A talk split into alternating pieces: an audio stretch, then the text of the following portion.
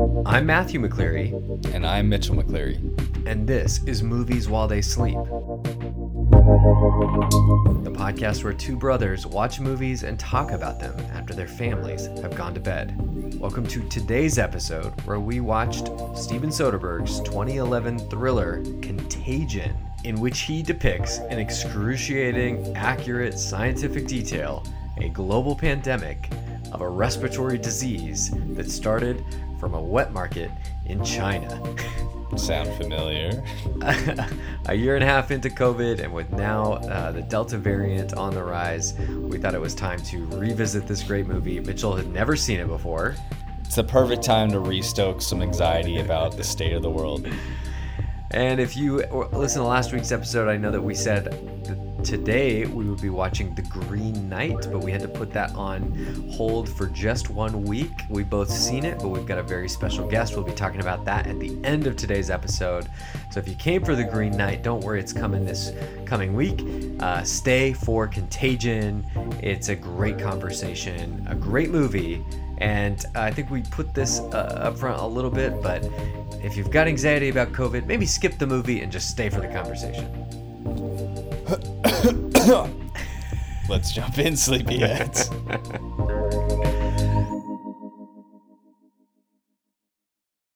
so, what's your water filter situation like? So I'm so glad you asked because I've been meaning to bring it up with you on one of these talks. Oh, have you? This is no, this is 100% real. So we visited you guys just for like an afternoon in June, um, or Right. like end of May, and I went to get water from your fridge, and you, I noticed that you had this really nice large Brita. Uh, I, I don't know what, what what do you call it? It's not the pitcher. It's not a it's pitcher. Like a, it's, like long. it's got and the spout. It's almost like a mini aquarium. Yeah, yeah. It's got the it's got the spout Oh yeah, it's got side. a spout. It's ready to go. And I saw it. I thought this is what I need in my life. This is what I need. Really? I, I ordered that on Amazon like the next week. Just love this thing. Oh my gosh. Yeah, because the the Brita filters are so terrible because they take so long to fill, and Yes. it's got like a cup and a half of water in it. Exactly. So this we- one, it takes long to fill, but you get so much for your for your patience. Oh my gosh.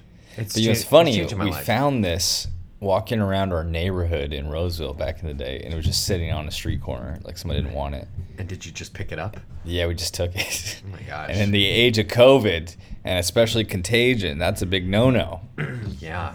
Yeah. Although you- we washed, so. Yeah.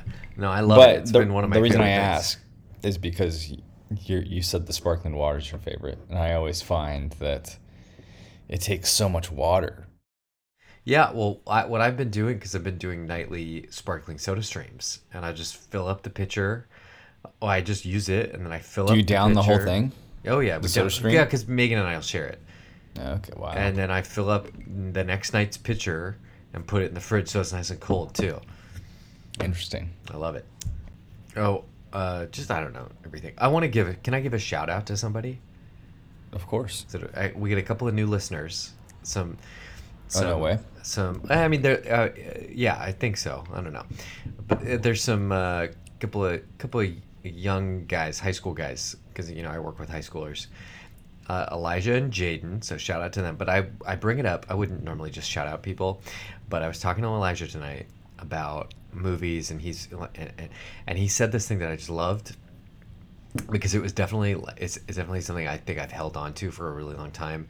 Uh, but I don't know if I operate in this way. We were talking about movies, and he's like, "Oh, did you see M Night Shyamalan's Old yet?" And I was like, "No, I haven't seen it yet."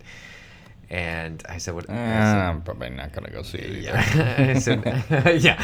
And I said, "Oh, did you see? Did you like it?" He's, I don't remember what he said, but but if he liked it. But then he said, "Yeah, but I I pretty much think everything is worth seeing once." I was like, "Oh, like that's that's like a nice like a nice philosophy on movie going. Everything's worth seeing once." Now, at this Es- point in my es- life, right, especially for the youth.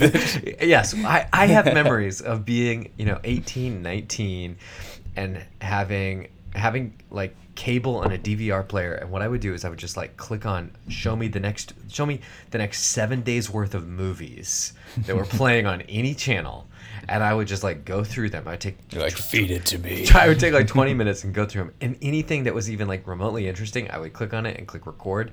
And I would record, you know, 13 movies that week or whatever. I mean, it was like Man, anything. Man.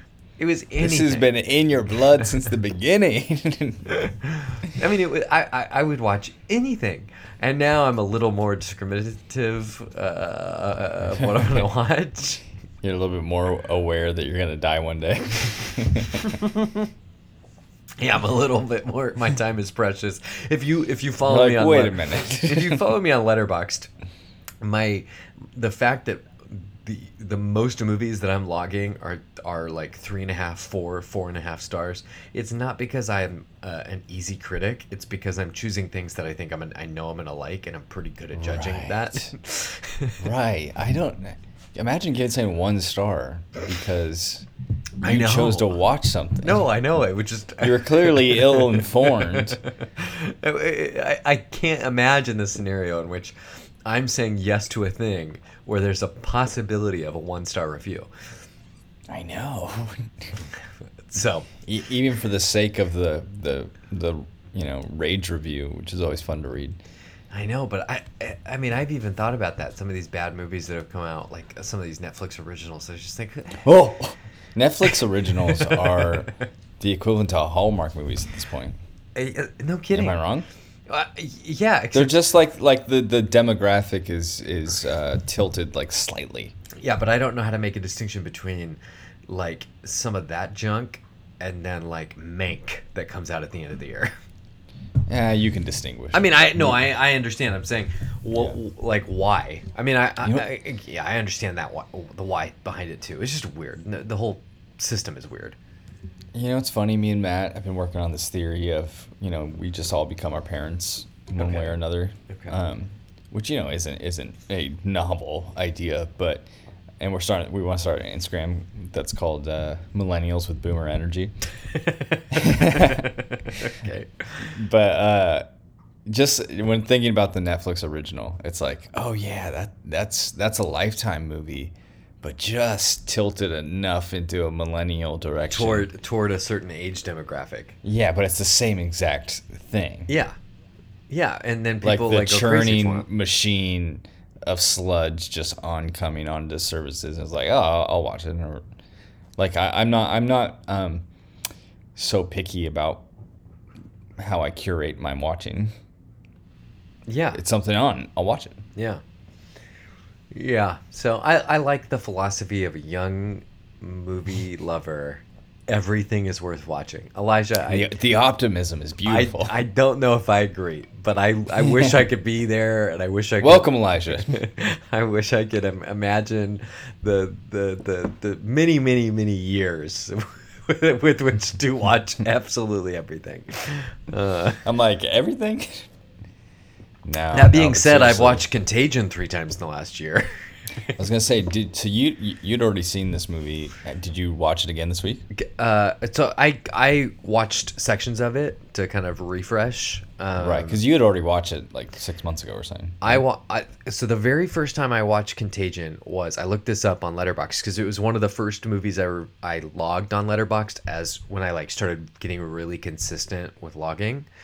I watched Contagion for the first time March first, twenty twenty. Wow. I mean, fourteen days before. You're like, okay, let's buckle up, everybody. I, I I think that if I had waited two weeks, I would not have been able to continue watching the movie after f- the first ten minutes. Mm. Um, I mean, it's such a. It, I mean that, that, and I'm I was so thankful I watched it because there is a sense in the film of, you know, not that, not that we can save ourselves with knowledge, but I think having science and knowledge and understanding of these things can be a helpful Right. tool, Right. and that's not I think is really clearly. There are geniuses yes at work. Yes, there are people who even even the people who are absolute experts in the movie, they don't understand what they're dealing with, but they know so many aspects of each piece and part of this that they know how to begin to make an approach here.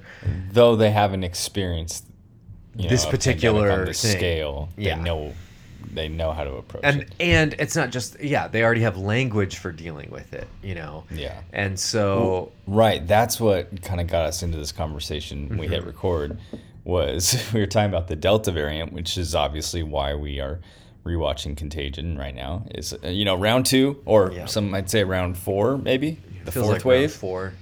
Who knows? But uh, the R naught I know. terminology, which is how many people uh, An infected person to. will yeah trans Yeah. transmit the disease. Should you get it, how many people you give it to, and the R naught for the disease in the movie, which I don't think they ever give it a name, do they? No, but it's on the it's on the vaccine vials at the end um, of the film, so you see it. It's it's something similar to like COVID nineteen, in just that it's a kind of a random. It literally is COVID-19. No, I mean, in, in like a random, you know, kind of collection of letters. Yeah. It, it- Uh. that- that's very meaningless um, to to someone watching it. Um, Right. Yeah. But they give, but the terminology, the specific Yeah, it's the MEV one virus. MEV one, MEV one.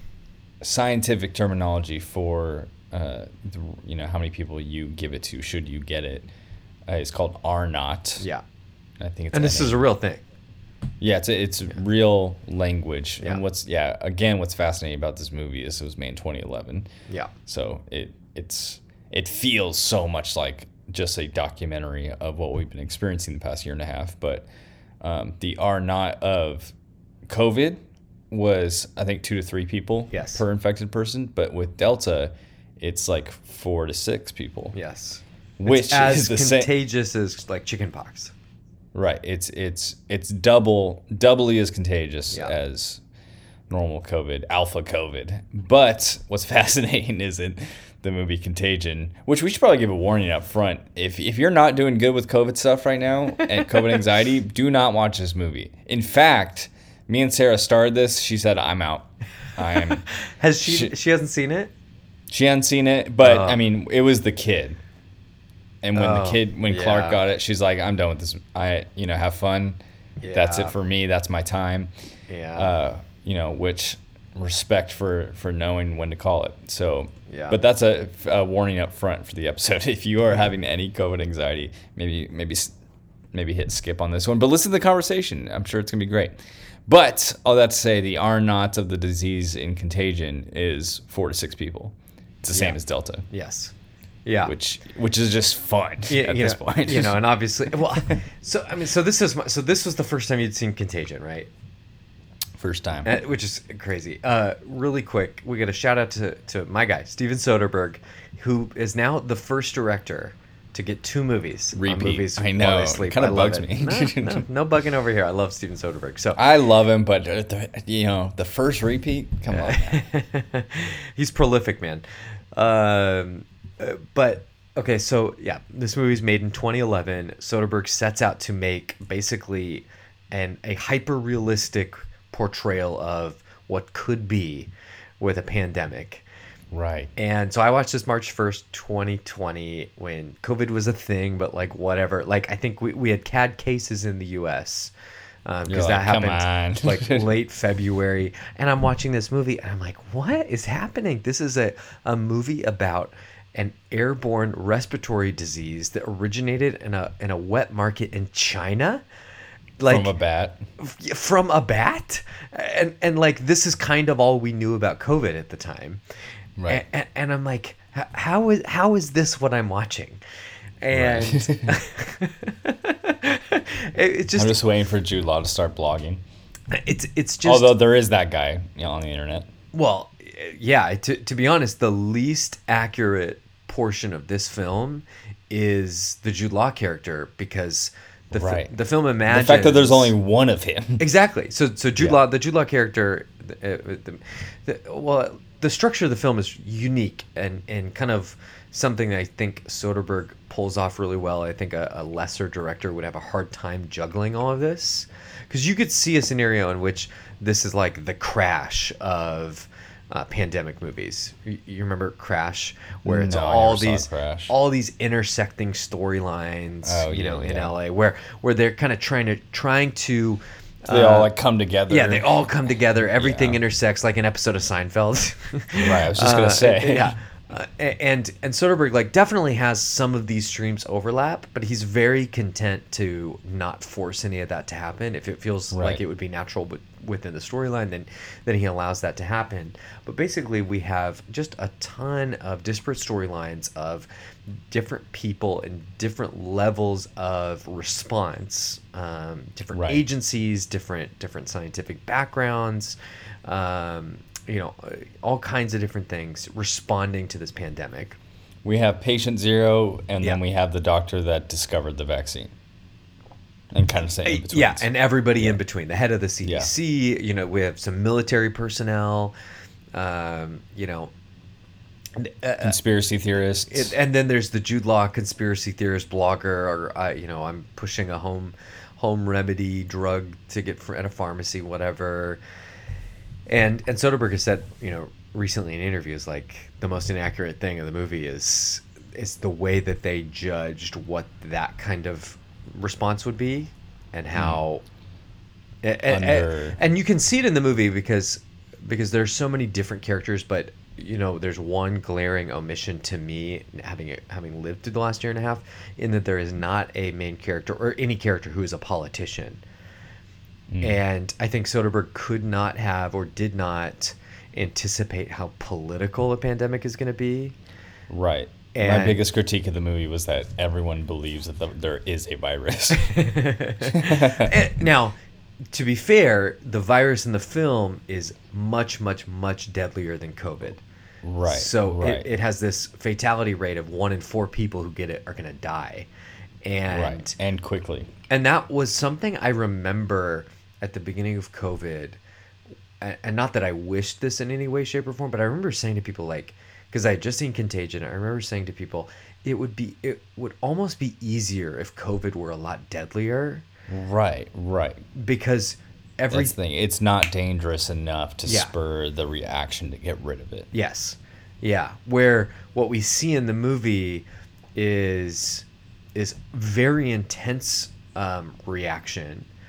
Uh, Right. it- it- Seizuring, like foaming at the mouth. Like it's very visceral. Yes. When someone gets the disease and being able to, like, I, I would imagine at the beginning of COVID, reading what happens to you when you get the disease, it's like, yeah, your system's overwhelmed. You start having seizures, you, you know, like all the Yeah. stuff that happens, like organ failure completely. Not to say that doesn't happen with COVID because it does, but Yeah.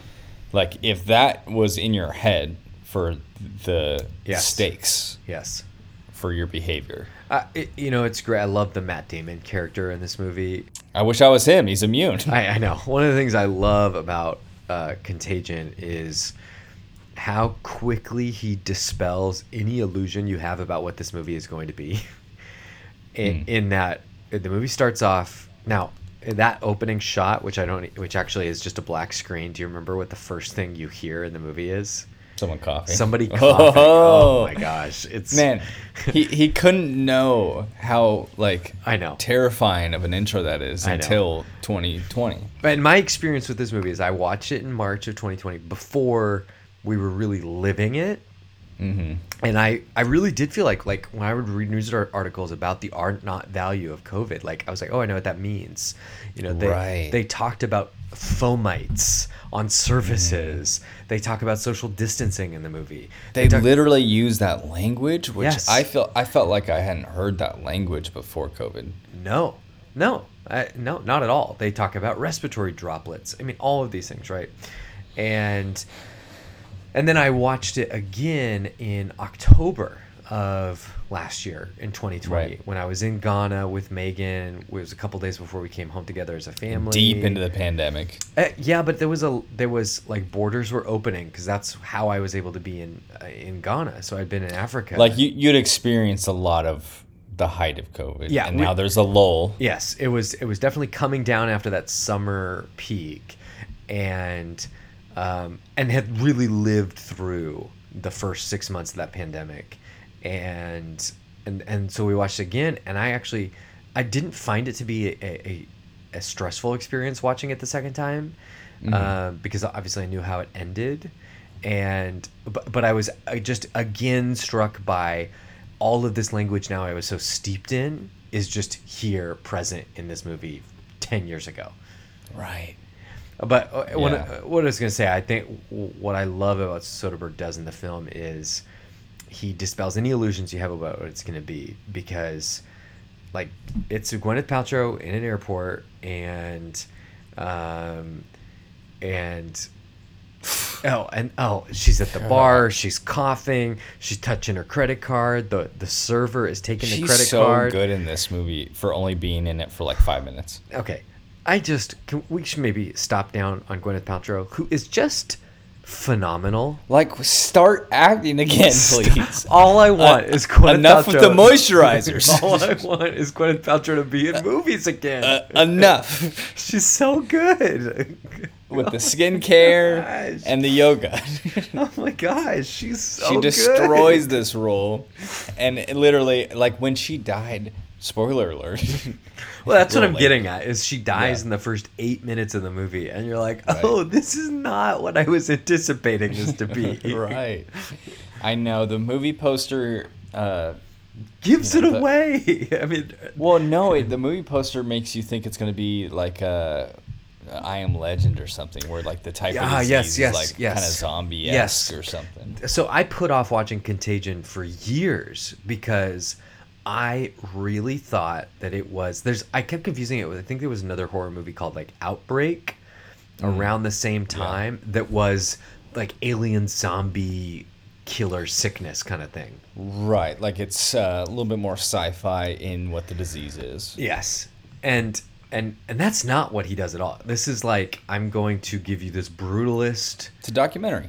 uh, a pseudo documentary view of what pandemic life is going to be like and it's not inaccurate right. I mean the toilet paper specifically, but I mean he, he just he it, it's because the like what I mean is he didn't harp on toilet paper, which he No, should have you- if he really. I know, No. I know. What I'm saying is like because the disease is amplified. yes everything is Yeah, it's like he he nails everything except for like we had pointed out, kind of the political divisiveness. But that's because the disease is so different. And so when he takes the disease to ten, yeah and then can take every other reaction that we would naturally have and have had Yeah. during COVID to 10. So, like in our world, what is, you know, toilet paper flying off the shelf for like a week or two is people breaking into houses looking for food. yeah and and there's that scene it's it's Matt Damon with his daughter in a line you know outside of a grocery store by a military you know supply truck giving out Right. groceries because it's not just the toilet paper it's everything in the store It's like the supply chain has Yeah. been broke. People, Yeah. yeah. yeah and and and so there is just such a, a amping up of everything but it's all it's all accurate Right. I thought like one of my favorite characters is that one. I don't know who she is, but she's a lady who meets with uh, you kate, you kate this. winslet Yeah, so she she meets with Kate Winslet's character, and she's like irritated that, you know, the virus is happening, and she's like, "Oh, who's gonna tell the public?" oh you yeah know? yes And I'm like, you are the world. Yeah, you're a- every character in the story of COVID. Oh yeah it's it's kate winslet is like up in minnesota or wherever the matt damon wherever this outbreak started in the Ground US. zero. sort of. and she's basically meeting with like the county health department the county health board and they're like you know they, they have no idea they're so in over their heads right, like like they're much more worried about public reaction versus Yeah. public safety. yeah yes yeah and you and know? and like bottom line, who pays for this uh, arena to be rented to Yeah. like house the dying? oh my gosh um, like you are everyone. You're you're you're the real the reality of yeah of when this happens. Yeah, yeah. I mean, uh, so I think if he had anticipated more or, or included more of that political reaction, I mean, and it's it's actually telling from even that small stuff, that scene you just described. That's those are kind of the arguments. Like, it's it is Right. like he's that's that's real, um, and and and so I don't even think he's inaccurate in in the way he portrays it. I just don't think he anticipated it being so much of what we've had to deal with. Enough to focus on it longer, Yeah, yeah, absolutely. which makes Um, sense. Yeah, He's got another story to tell. Or other sides of it to tell. Yeah, and the the story pulls no punches. It, it- with Gwyneth Paltrow dying in the first ten minutes, you're like, oh, nobody is safe. Anybody could get this thing and die, and that's how it works. And I mean, and he does it again with the Kate Winslet character. I know. I was shocked when she died, Like, and and he did it with such coldness. yeah, it's so unceremonious. Yeah, like um, it, it might be my favorite shot in the movie, but it cuts to her in a body bag, and weird to call it my favorite shot, but here we are. Um, and for a second, you can't quite tell that it's her. Yeah, I mean, it, it, he sets it up because in the last scene she's like hallucinating, but um, yeah, it's almost like you can't tell it's her, and then she just is a body thrown into a pit, a mass grave, yeah, and she's not really spoken of again. no, And yeah, it's not like what like Laurence Fishburne's character be like she died, yeah. you know, he And- doesn't hold her hand, And it basically goes from her in a hotel room in a dark hotel room coughing to her in a body bag. I mean, it's like, oh, she she's in a cot in the Right. arena, um, and she was like trying to hand her jacket to another patient who was yes, yes, um, but the way that it just moves and is. The- The, the way he just moves through and, and doesn't there's hey we're not going to stop down and celebrate the life of this great whatever it's just boom boom boom. That's the other thing I, I noticed within the first within the first two minutes. I was like, "Yep, this is a good one." Like the propulsive nature of the film, Yeah. had had me hooked instantly. Yeah. and it almost reminded like a lot of it reminds me of some David Fincher stuff. Hmm. Am I wrong in that? No, no, I, I think you're totally right. Yeah, There- like there the, is the like a rhythm is, is like There's it, the soundtrack even, and and maybe it's yes, the soundtrack is probably a big part of it. the soundtrack. I mean, it's 2011, so Yeah, that's know, what I was gonna got- say. There, Yeah. there's some there was something in the air of 2011 where the soundtrack to this really reminds me has this propulsive nature in the way that the Social Network soundtrack has, Yes, and is just kind of constantly moving forward. And Social Network 2 is a movie that that is a little more disjointed in its narrative structure. Um, Right. In the way that Contagion is. Contagion is more linear, but it is still really disjointed and going across all of these different um, places and characters and storylines. yeah, yeah. Even the um, I'm just having it on the background like the home uh, cinematography with Matt Damon and his daughter. It's very Mm. Gone Girl. Yeah. Like, Oh, like yeah. I don't know the coldness of the space. Yes. The the sterility the sterility of it. Yeah, it's a like like there's no lived in home, and also like he throws that like really harsh blue filter on everything. Yeah. So I, I want to ask, uh, a lot of the conversation, and uh, obviously a lot of a lot of the conversation about this movie in particular over the last year, has been related to COVID. Right. How does it stand for you? And we just talked about uh, uh, some of these elements, um, comparing it to other movies. I think we love. How does it stand for you as a movie on its own? It's. I think at this point it's impossible for me to separate. yeah. I like the whole time is just yeah, this is really accurate, Yeah.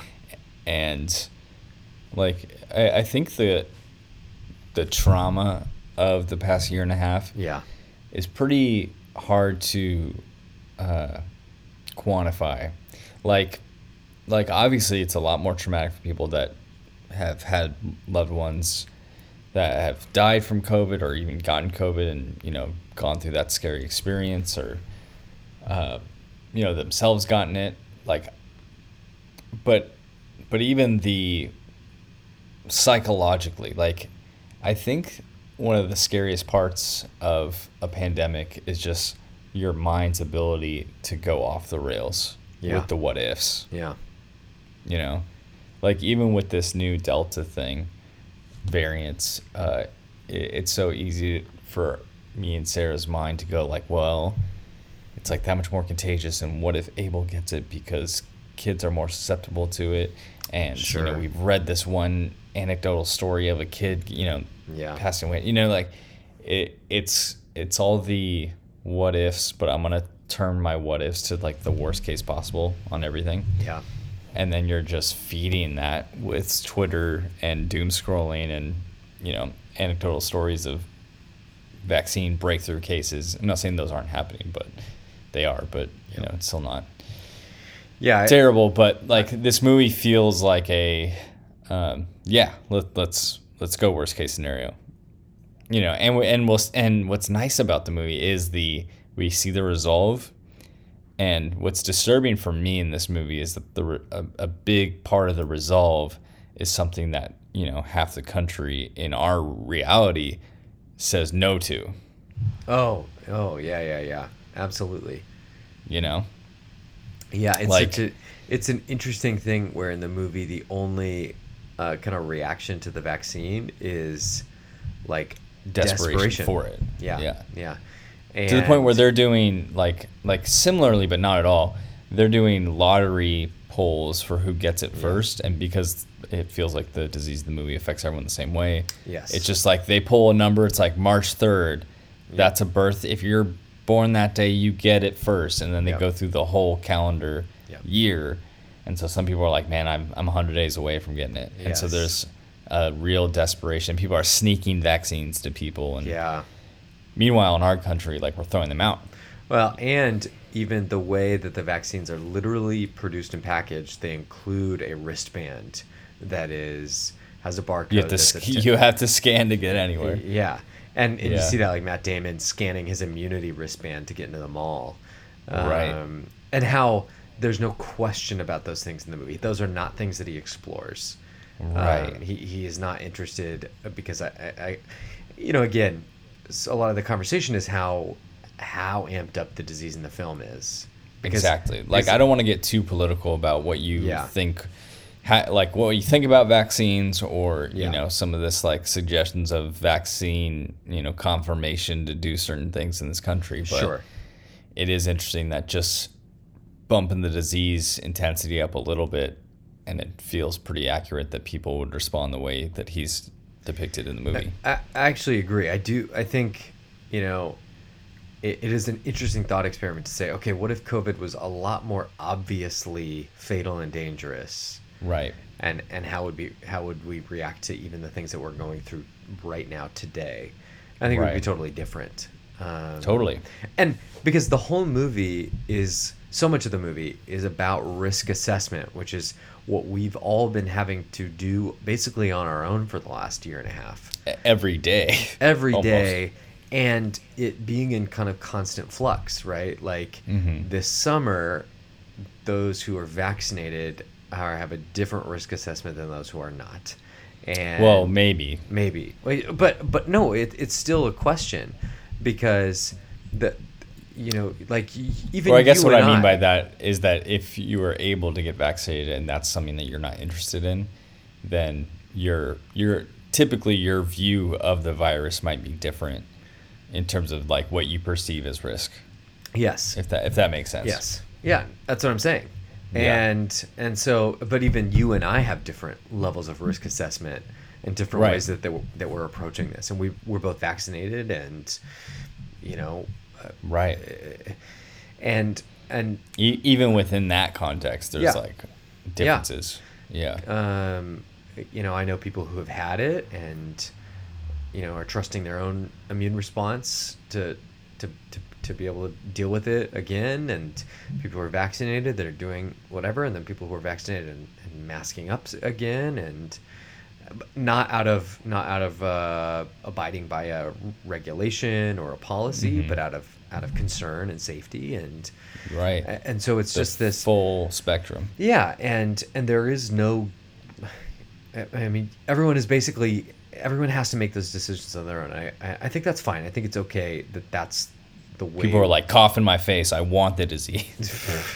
we got those guys running around. um, yeah, it's just a. It, it, it's interesting to see that too in the in the film of this kind of these questions of risk assessment and and and how that changes when you're dealing with loved ones, right? Like. Right. I, I think about that scene where Laurence Fishburne calls his, I think it's his girlfriend. I think they get married by the end of the movie, and tells her, "Hey, you got to get out of Chicago. Like they're shutting the city down." right. And and like he gets reprimanded for that, um, because like insider trading. yeah, and and and he's like the head of the CDC basically in the movie, and and you would hope that, or or you would you know think uh, someone like that would be able to you know view this objectively and say no you need to stay in the city because they them closing the city off is the wise thing to do and but it's his loved one like Right. The the janitor for the CDC says it when he's like, you know, everyone's got their loved ones. yes yeah Or the ones they care about. yeah It's like, yeah, your your morality shifts Yeah. depending on the context. um I, And then he sneaks his vaccine to that guy's kid. Yes, yeah, It- yeah. That the vaccine at the end. There's such. I I don't know if there's a movie with a more well earned happy ending than this one. Where I just like every time I see that ending, I- it's just joy. There is breakthrough. I mean, it's it's joy too because it's so so tinged with tragedy. Right, But to right. watch people be able to shake each other's hands Right. and that It- that Laurence Fishburne line of the you know do you remember do you know why we started doing this it was to show that you know I'm not your enemy and I have nothing to hide Right. um, and and I do I mean you no harm and right. Even accidentally. even accidentally and to watch people be able to take vaccines and shake hands it's like oh my gosh so uh, what sweet I'm what I'm not sweet joy. carrying a weapon yeah of of death here. what what sweet joy and i think as i've actually had more distance to the movie and we've moved through the pandemic further it's like oh that's just not what we're gonna have like i was filled with a lot of joy when i got vaccine when i got my vaccine Right. um but Felt like a couple months back that we, this moment would happen. yeah yeah it, it, it And felt then- like when i got vaccinated it felt like okay i'm living this scene in the movie Right, this happy now ending. now look where we are um you know I, I mean and and i think there's a lot of positive things right now in the direction of the pandemic a lot of people are getting vaccinated still and um, and and vaccines are being distributed all over the globe a lot of uh, developing nations are you know getting them at levels that are like you know really productive and and, and really exciting for those countries um, for the first Right. time so it's a lot of good things but um, it's just different you know that yeah I, I don't know the movies it, it, I don't know how to talk about it outside of COVID, but I, actually, but I also know. think I also think that I love this movie and that it's I just find it to be so bold and to be so unflinching in Yep. its desire to just put this in your face. It, it's unbelievable the prophetic nature of it. Yeah. Like just calling every step. I mean, he even said in an interview, he's like, "Yeah, when I met with, uh, you know, pandemic virus experts, whatever, they're like, yeah, we're we're due. We're definitely due for a big one. Yep. And uh, it's probably going to come from the wet markets in China, probably from a bat. He's like, literally everyone I met with said that. Yeah. And you know, even me saying that, I am ready for people to be like, actually, it's a le- leak from the lab. Sure. Like, like there's so little that uh, human beings can agree on about Yeah. about something like this. Yeah. You know, that which, again, it's that moronic thing. and I think that- if it was more deadly, people might be able to agree more. I, I think because I had watched Contagion on March 1st of 2020 and and I had been basically primed for the reality of something Mm-hmm. What like this come. and and the origin of it and how this thing spreads that then when we walked through the beginning of the pandemic I was like, "Oh yeah, this lines up with what what was in this story." Yeah, like I've seen this before. but but it was it was like I, it, it was like I, I and I don't know why I trust Steven Soderbergh and his research and his portrayal of this thing, but there is a oh this is familiar to me, so I can accept this. Um, where where I think I think people who didn't have that experience or had just didn't knew nothing about this because I had also watched some of that Netflix documentary Pandemic last February too. Um, did you ever see that? No, uh, I'd heard about it though. Just like Yeah. it was another we're due. Yeah, and it came out two months before COVID. Like, and and you know, I, so it's you know that uses a lot of the language and a lot of the uh, you know things that they're afraid. There's a scene where they're in like a hospital. It's it's you know it's a real like pandemic training simulation that reminds me like an episode of Parks and Rec, um, where they're like they've run out of ventilators and you know Right. they're they're just intubating everybody in this facility and it's like oh my gosh like they prepared for that um They knew. yeah and i mean it's just crazy um so uh, yeah i just felt like I, I don't want to say oh this this hollywood movie helped prepare me for covid but um, But kind of. but but it kind of did and and and one of the cool things is you i listen to you know like i said interviews with soderbergh and he would often say you know at this point uh, uh, recently over the last six months or so that the only thing that they fudged the details on was how quickly that they were able to v- develop a vaccine in the film where all the experts at the time were telling him that a vaccine would be years and Right, they right. basically get it together within 12 months in the movie and So even that's pretty accurate. and and that's actually accurate but uh, which is a crazy thing because that was the part where he decided to depart from what the s- science and experts were telling him um, Right. because I, for the sake of optimism in the film i don't know um, Right. I know. If you see day 500 you know, whatever, you're like, all right. yeah really are this many people around to still get the vaccine?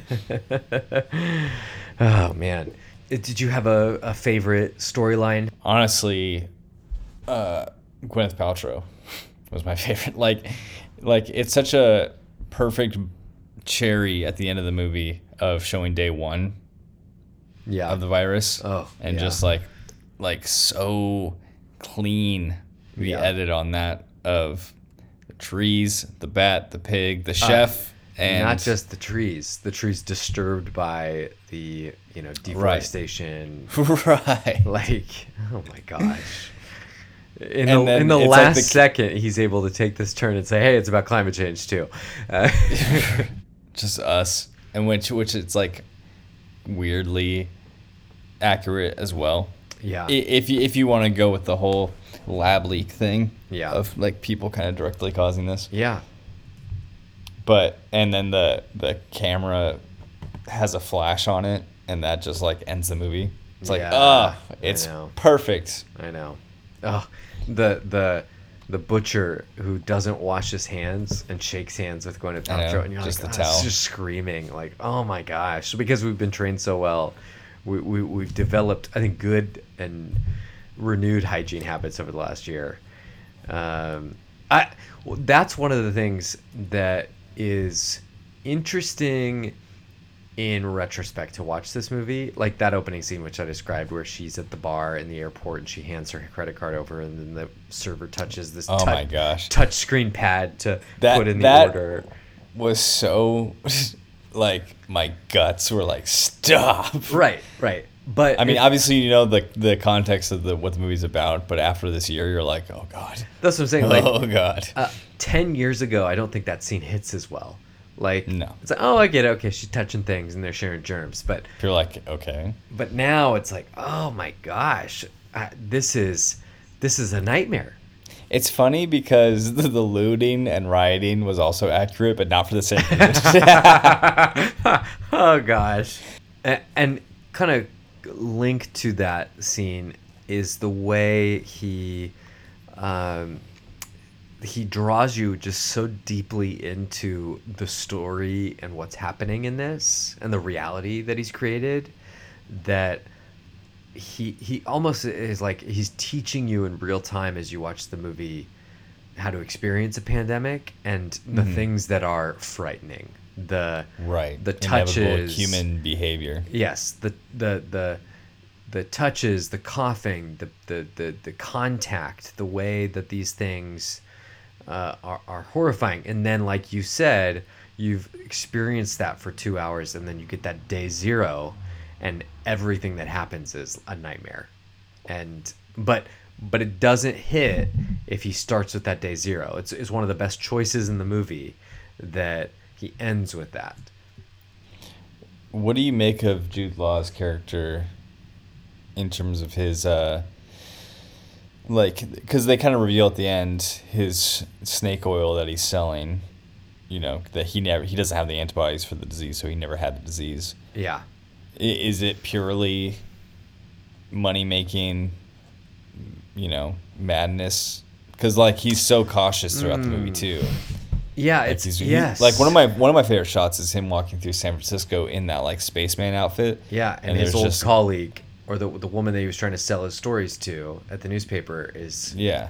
Yeah. I mean, and, and like the streets are empty and there's just trash everywhere, and and like I guess I'm not used to seeing someone dressed the way he is in that like you know space, you know ventilation suit in San Francisco, and it's emptied, and it's not like I said a zombie movie Yeah. or or a sci-fi movie. I I think uh, see I think the Jude Law character is a little more nuanced and and interesting than maybe a lot of the real life bloggers on this stuff. Right. Um because because the beginning of the movie like he really is keyed into what's happening. He has the Right. video of the people Right. dying of this disease and he says something's happening you got to cover this story. So you kind of think oh he's he's a, he's a journalist. I mean and he is, but he's a, he's a serious journalist. And then then he takes this hard right turn into you know home remedy blah blah blah that doesn't really work and he knows it doesn't work and uh, how do you kind of reconcile the, the the serious journalist that you see in the opening scenes with the um, you know the opportunist by the end of the film and and, Right. and maybe that's the that point guy during COVID who bought like all of the Purell in that city. yes and was selling it for like quadruple or whatever. Yes, uh, you know maybe, and that's the maybe that's the point that he he's making is um, you can be someone who's a serious journalist and and have serious intentions about a thing, but you can also be an opportunist, and as soon as you see that opening, to to really go after it in a way that is going to just serve yourself. There's an optimism in this movie that I'm really drawn to that I more fearfully feel is is not going to be available. Yeah, you know, one of my favorite. It's kind of two storylines together um, that that kind of converge and diverge at different places in the in the movie. Is the two female scientists, the Jennifer Ehle character who discovers the vaccine and develops it, and then the Marion uh, Marion Cotillard character who's Right. in the field trying to track down the patient zero. Right. And and I, I think about this because you talked about an optimism that I think the movie has, and I think that optimism was really displayed in these two characters. You know, in, in, one, the Marion Cotillard character of like we can go and we can look at security footage from these casinos and we can figure out where this thing came from, right? Like, you know, it, there is just an assuredness about that. Right. Um, and then the Jennifer Ehle character, like, she's willing to basically um, test these vaccines on herself, and you know, kind of that that that her own risk assessment and her own sacrifice for for the good and the sake of others. Right. Um, but it's not just she's, you know, blindly jabbing herself with needles. She knows she's literally created the vaccine, and it's this optimism about the science and her ability to trust it. Um, Right. I and, and I just love watching these two characters just be so competent at what they do, and just work. It's it, you know Roger Ebert used to say. Uh, you don't want to watch a movie about someone who's average at what they do. You want to watch movies Right. about people who are the best at what they do. That's why I loved my dinner with Andre. What somebody sitting at dinner and talking. Yeah, these two average guys. no, it's why No. we like Ocean's Eleven because Danny Ocean is the best thief in the country. You know, like that. We want to watch that. I know. And it just makes me sad. Let, let's say tomorrow they figure out where it came from and it's announced. It's like it doesn't matter. Yeah, I know. like like like let's say vaccine is 100% safe and it is like the end all cure all like it doesn't matter Yeah. you know and i think that's what's the like for me i have that hit of optimism it, it's like a perfect rhythm with how he ends the movie it's like we're on the other side or we're get you know Yeah. it, it it's it's back here and we see a light at the end of the tunnel, and then right after that, here's how it all started. Day one, Yeah. you know. And it's like, yeah, like I have this optimism, and then it, it kind of falls back to this. This is not going anywhere. Yeah. Uh, let's move on to segments then. So what, what do we got sipping on tonight? Is What do this, a, is this a new segment? We we add it up front on segments because we have the nice little Oh, yeah. ASMR intro now. Yeah, yeah. I have a, a glass of water. Nice, crushing it. and and you, Matul? I've got a Mr. Black coffee liqueur with a splash of milk over ice. Sounds nice, keeping you awake. This is, excuse me, a damn fine cup of. Segments. All right, favorite shots. Hit me with yours. Um, okay, so I have two, I think. Um, one is related to what I was sharing earlier about Soderbergh's ability to take something that um, does not seem, um, uh, that may seem really innocuous or, or you know or simple, and and make it something that's actually like horrifying. Um, so it's it's a it's one of these shots. Uh, I'm gonna actually just show it to you. Um, can you see that? This Yeah. is these are these kind of giant high rise um, apartment buildings um, in in like Hong Kong or somewhere. I, I don't remember where, um, eh, but they're not luxury apartments. This is like people packed in and he gives you this huge like helicopter wide shot of these like four or five buildings right next to each other and the image is uh, uh, the, the the consequences that the, you just he invites you to play it out in your mind. Okay somebody in this in one of these buildings is sick what's going to happen? And it's horrifying and that's all he has to do. He just shows you a shot of a building where if that building that same exact shot should, could be in a christopher nolan batman movie and you're like yeah cool batman's gonna f- jump off this building or something right it's the way that he is able to take uh, this image that out of context means nothing and in context is absolutely horrifying um, and then Yeah. one, one of my other favorite shots in the movie is it's early on when Gwyneth Paltrow is sick in her kitchen and she drops that coffee mug. Oh, and she's looking at the camera with her black eyes. It's it's the wide shot from far away of her having just dropped the mug and like not quite knowing how to stand in her kitchen. Is Matt Damon in the shot too? I, I think so, and he's like horrified about what he's watching. I mean, it's that it's like kind of a wake up call for him, like, oh shoot, you're really sick, Right. and and I I remember the first time I watched that having that same reaction, like the the the woman can't hold a cup, what's happening to her, and Right. within forty five vision seconds, like- like, she's dead Right. in, in the movie time. yeah. There's a real uh, coldness. Yes, it, it feels very this- clinical in a lot of ways. Yeah, Yeah. Yeah, I think that's what goes into mine, which is kind of the um, sequence from uh, what's her name? Kate Winslet. Yeah, sequence of Kate Winslet, who at this point is established as a fairly big character in the movie, who it feels like she might be part of the solution of how to deal with all this, you know. And she's doing good work, selfless, just on the ground, and uh, she gets the disease and is in one the like stadium with all the sick people, and it just a shot of her coughing and in a cot, and then instantly cuts to her in a body bag, and I think what was uh, I think what was striking for me was like because I didn't realize till after it cuts from her face in the body bag to people like lifting her up and carrying her over. Yeah. it's like oh that's her. Yeah. Y- you know, like I didn't think that they could just do that to her, Yes. and it felt like so little care for these characters. Yeah. not from a directorial standpoint, but from a virus standpoint Yes, yes. of like this doesn't matter. It doesn't matter person that, you you're. It doesn't matter that you're Kate Winslet in this movie. Right, or that you're uh, a doctor that's helping figure this out. Yeah. Yeah. You know, or, you know, selfless giving, whatever it is. Yeah. It's like you are gone so quick Yep. It's brutal. and and then thrown into a pit with hundreds of other bodies in a mass grave. Yeah. So like, and and really, characters not really talking about it or addressing her death. Uh, yeah, kind of just reinforced that almost, yeah, that lack of empathy. Yeah. And the disconnectedness that all these characters have. As Yeah. They're all, you know, filling the frame of the same movie, but they don't even know each other. Yeah, it's Yeah. like it's like you said earlier, the propulsive nature of the movie. It's like, all right, moving on. She's down.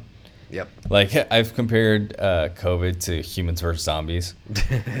like on, uh, on the college I went to on campus, they would do humans versus zombies for like a week, and it's like you try to get to your class from across campus and still survive, and by the end of the week, basically everyone's a zombie. So if you're still there, it's like a feat. I'm like, that, yeah, that's what code feels like. Like Yeah. if you make it to the end without having gotten it, it's like that's elite, you Yep. know. Yep. Yeah. But no, it's that, so it's that- so uncaring. I agree. That sequence with Kate Winslet is crazy.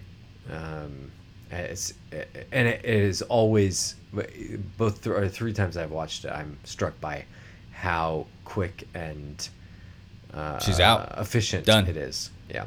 right, efficient is is a scary way of saying it. Yeah. um, okay. Um, Mitchell, what is your Letterboxd review of this? Um, I gave it three and a half. I think. I think because I probably never watched it again. Yeah, You know, it's really good. I know. I- I'm considering making it a four. It is Yeah. really good. I just, I think I, uh, I almost do feel like it's more uh, just a clinical documentary of what we're experiencing. Yeah.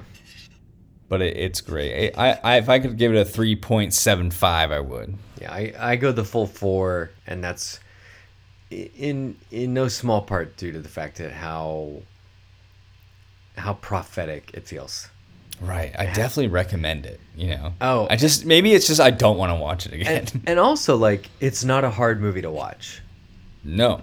Uh, he is such an expert director that it just is like uh, it, it, you're getting on a ride, is what it feels like to me. Oh, not a that pleasant first ride. cough. That first cough. I was like, all right, I'm in.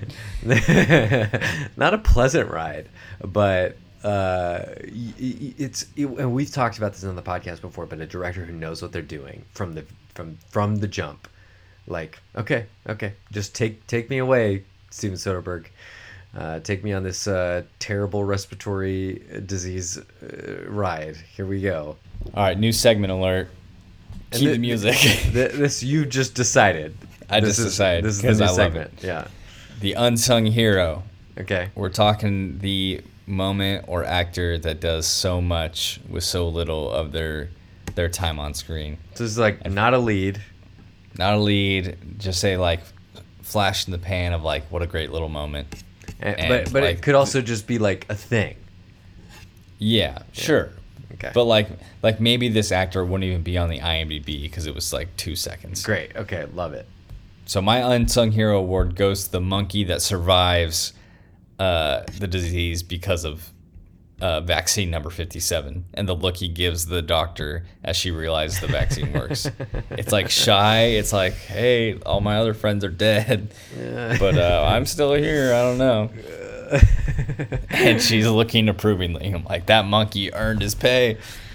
All right, my unsung hero award, I guess, goes to the butcher on day zero for the biggest gross out moment in a movie I've seen in a year by by simply shaking Gwyneth Paltrow's hand after not washing it. After sticking his fingers in a pig's mouth, deep into his mouth. Good lord. Uh, yeah, that guy. That guy. It's a thankless role. Uh, unsung heroes, baby. Hey, shout out to that pig too. Um, cool. And then our last segment. Last segment. What else have you been watching this week? Yeah. Uh, what else have you been watching, Mitchell? No, I asked you. Oh, I've been watching a lot. I'll, I'll focus on uh, two movies that I watched this week. Um, one for the first time, and one uh, kind of a rewatch that I hadn't seen in many years. But uh, two, both Michael Mann movies. You you Mm. familiar with Michael Mann? Of course. Uh, I watched Heat, 1995's Heat. Uh, Al Pacino, Robert De Niro. Hooah! Uh, you get some uh, cognac? Uh, I love an excuse to do the Al Pacino impression. Uh, From Once Upon a Time in Hollywood specifically. yeah, uh, it's it's kind of like right at the end of this middle peak for both these guys, right before I think they kind of enter the late stage of both of their careers, and they're not doing as maybe as much serious stuff or as reputable stuff. And it's the first movie that they are in together, and that they have a scene together because they were both in The Godfather Part Two, but they, they're never in a scene together because they're you know Robert De Niro's playing something in the past. Um, but it's a it's like a bank heist movie. But wh- that's just the striking things about it to me really quick. It it's it's almost three hours, and it feels like an epic, like in the in the kind of vein or style of like these sprawling like Lord of the Rings or the last. It reminded me uh, in some ways of the Last of the Mohicans, which is also a Michael Mann movie, but except it's just in present day L.A. where it just the the way he creates and, and and involves you in the setting of L.A. as this big sprawling landscape. Um, and then the other the, the other movie I watched was Collateral, which is also Michael Mann, and that's the Jamie Foxx, Tom Cruise. Jamie Foxx is a cab driver. Tom Cruise is an, an assassin that he ends up uh, picking up one. I don't night. know why I wanted to hear Kramer's movie phone like interpretation of collateral. You better get me off that boat. you better get out of my cab. yeah. You better get me to my destination. um, but uh, and I like I haven't seen Collateral, you know, forever. But uh, I was like, ah, I remember was the like- marketing back in the day. yeah, I was gonna say, I, my memory of Collateral was that it was like a big deal, important movie, and I don't think it is held up as such. No. Like, I just there was a lot of buzz about Jamie Foxx. There was a ton of buzz about like Tom Cruise in a gray wig, um, as a bad guy, and can it be?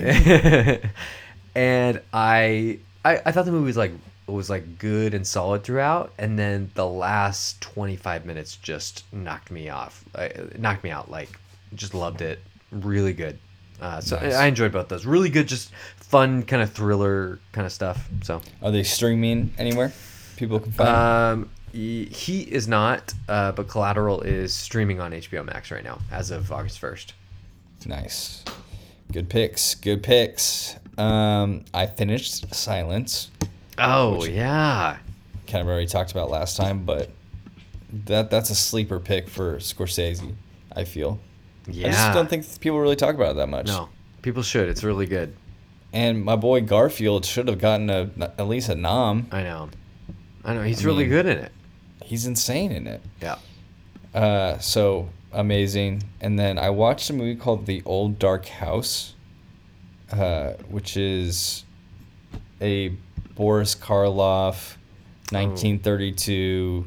The little uh, saying on the poster is more thrilling than Dracula, more mysterious than Frankenstein, the spookiest of them all. And I saw like one of the Instagram accounts I follow uh, posted about it. It was like, oh, this movie is so, like it's it the ci- cinematography is is kind of Night of the Hunter esque. Oh, I know you love It's that. it's I love Night of the Hunter. It's it was genuinely very creepy, very fun, just a good old fashioned spook. I might save it for October. Um, but I, remind me the title. Uh, it is the old dark house. The Old and Dark it's House. streaming on Tubi for free. Oh, I love a good Tubi movie. Tubi returns. oh my gosh. we need a t- Tubi alert sound on this pod. And uh, yeah, if you just want a good old fashioned spook, go hit this up. All right. It was it was a good time. All right. Silence and the old dark house. Yes, Yeah. and then we, we both watched a movie this week, which uh, oh we- wait, we well, really quick. Uh, I want to give one other movie that I watched before you get onto this one. Um, just shout out. Um, I had a, a friend, Nick. Uh, it was his 30th birthday. He's a listener, and he Shout out Nick. He uh, rented out a, a theater for private screening this week at a, at a, Baller at a local theater. So uh, and he screened La La Land for us. Um, Oh wait, you can do that. You can just tell the theater I want to watch this movie. I, I and they'll do think he got like a catalog and got to pick. Dang, that's Um, cool. But it was like he couldn't pick like big franchise stuff, but it, was a ton of stuff available for him to pick. He went with La La Land. It was super fun to see La La Land on a screen again. Um, a movie I really like. Um, so that's it's super fun. Happy birthday, Nick. That's awesome. Shout out Nick. Um, and then the movie that we both watched this past week and we'll be talking about next week is The Green The Knight, Green Knight. Uh, which we announced last week as today's movie, but uh, we had a little bit of a delay. We had a delay. We have a very special guest coming on to talk about The Green Knight for this episode. And uh, he had a, a last minute thing come up, but we are more than happy to accommodate because he, this is a baller guest. Hopping on the pod to discuss The Green Knight with us next week is Jared Hogan. Uh, Jared Hogan is a filmmaker. He's a writer, director. Of uh, he's got some short films out. He's done a ton of music videos and Yeah. just kind of interesting short film stuff that has actually been a huge inspiration for me creatively over the years. Um, he's done music videos for John Mark McMillan, Joji, MC McIntyre, just a bunch of awesome artists that if you haven't listened to already, go check them out. And uh, go check out Jared's work because it is fantastic. And I cannot wait to see what he puts out next. And I think it's just going to be awesome to talk to a real filmmaker Yeah. about a movie. And we specifically reached out to Jared for The Green Knight because um, just from what I've seen of his work, it just stylistically felt like he would have, have a lot of good stuff to say about this film, a lot of insight into the A24 world, uh, Yeah, there- there's certain- A24 verse. Certainly an aesthetic here, and, and The Green Knight is kind of the exceptional version of that. Yeah. Um, and really excited. I, I, I'm really thrilled uh, uh, for this conversation. Yeah, me too. So uh, yeah, go go check out some of Jared's work. Watch some of his. He specifically has a short film called "Pray for the Children" that is on his Vimeo. Um, it is it is brutal, but it is brutal and beautiful. And if you can hang with it, highly recommend to just check that out. And uh, yeah, we'll be talking with Jared next week for the Green Knight. I cannot wait. In the meantime, people follow follow Jared Hogan on Instagram. Mitchell, what's his Instagram uh, handle? His Instagram handle is Jared underscore Hogan. Uh, you just follow him on Instagram, and he's got a link to his his work there. And then you can follow the pod at Movies While They Sleep, and on Twitter at MWTS Pod. And uh, you know, while you're at it, give us a review. Leave us a review on Apple Podcasts. We like the reviews, and uh, we'll be back. Uh, I, I think this is a fun episode. I, I hope uh, there's a good chance for people to connect and uh, get it contagion. But so excited for the Green Knight. Hey, we've given you an extra week to go see the Green Knight. Get at it. It's a See it awesome in the theater. movie. It redeemed my movie theater experience. Oh, great, good. Although there was a very noisy bag of Skittles behind me. Other than that, redeemed it. But uh, we'll check check back in with you next week, sleepyheads. Good night, y'all. Bye. Oh, Delta variant.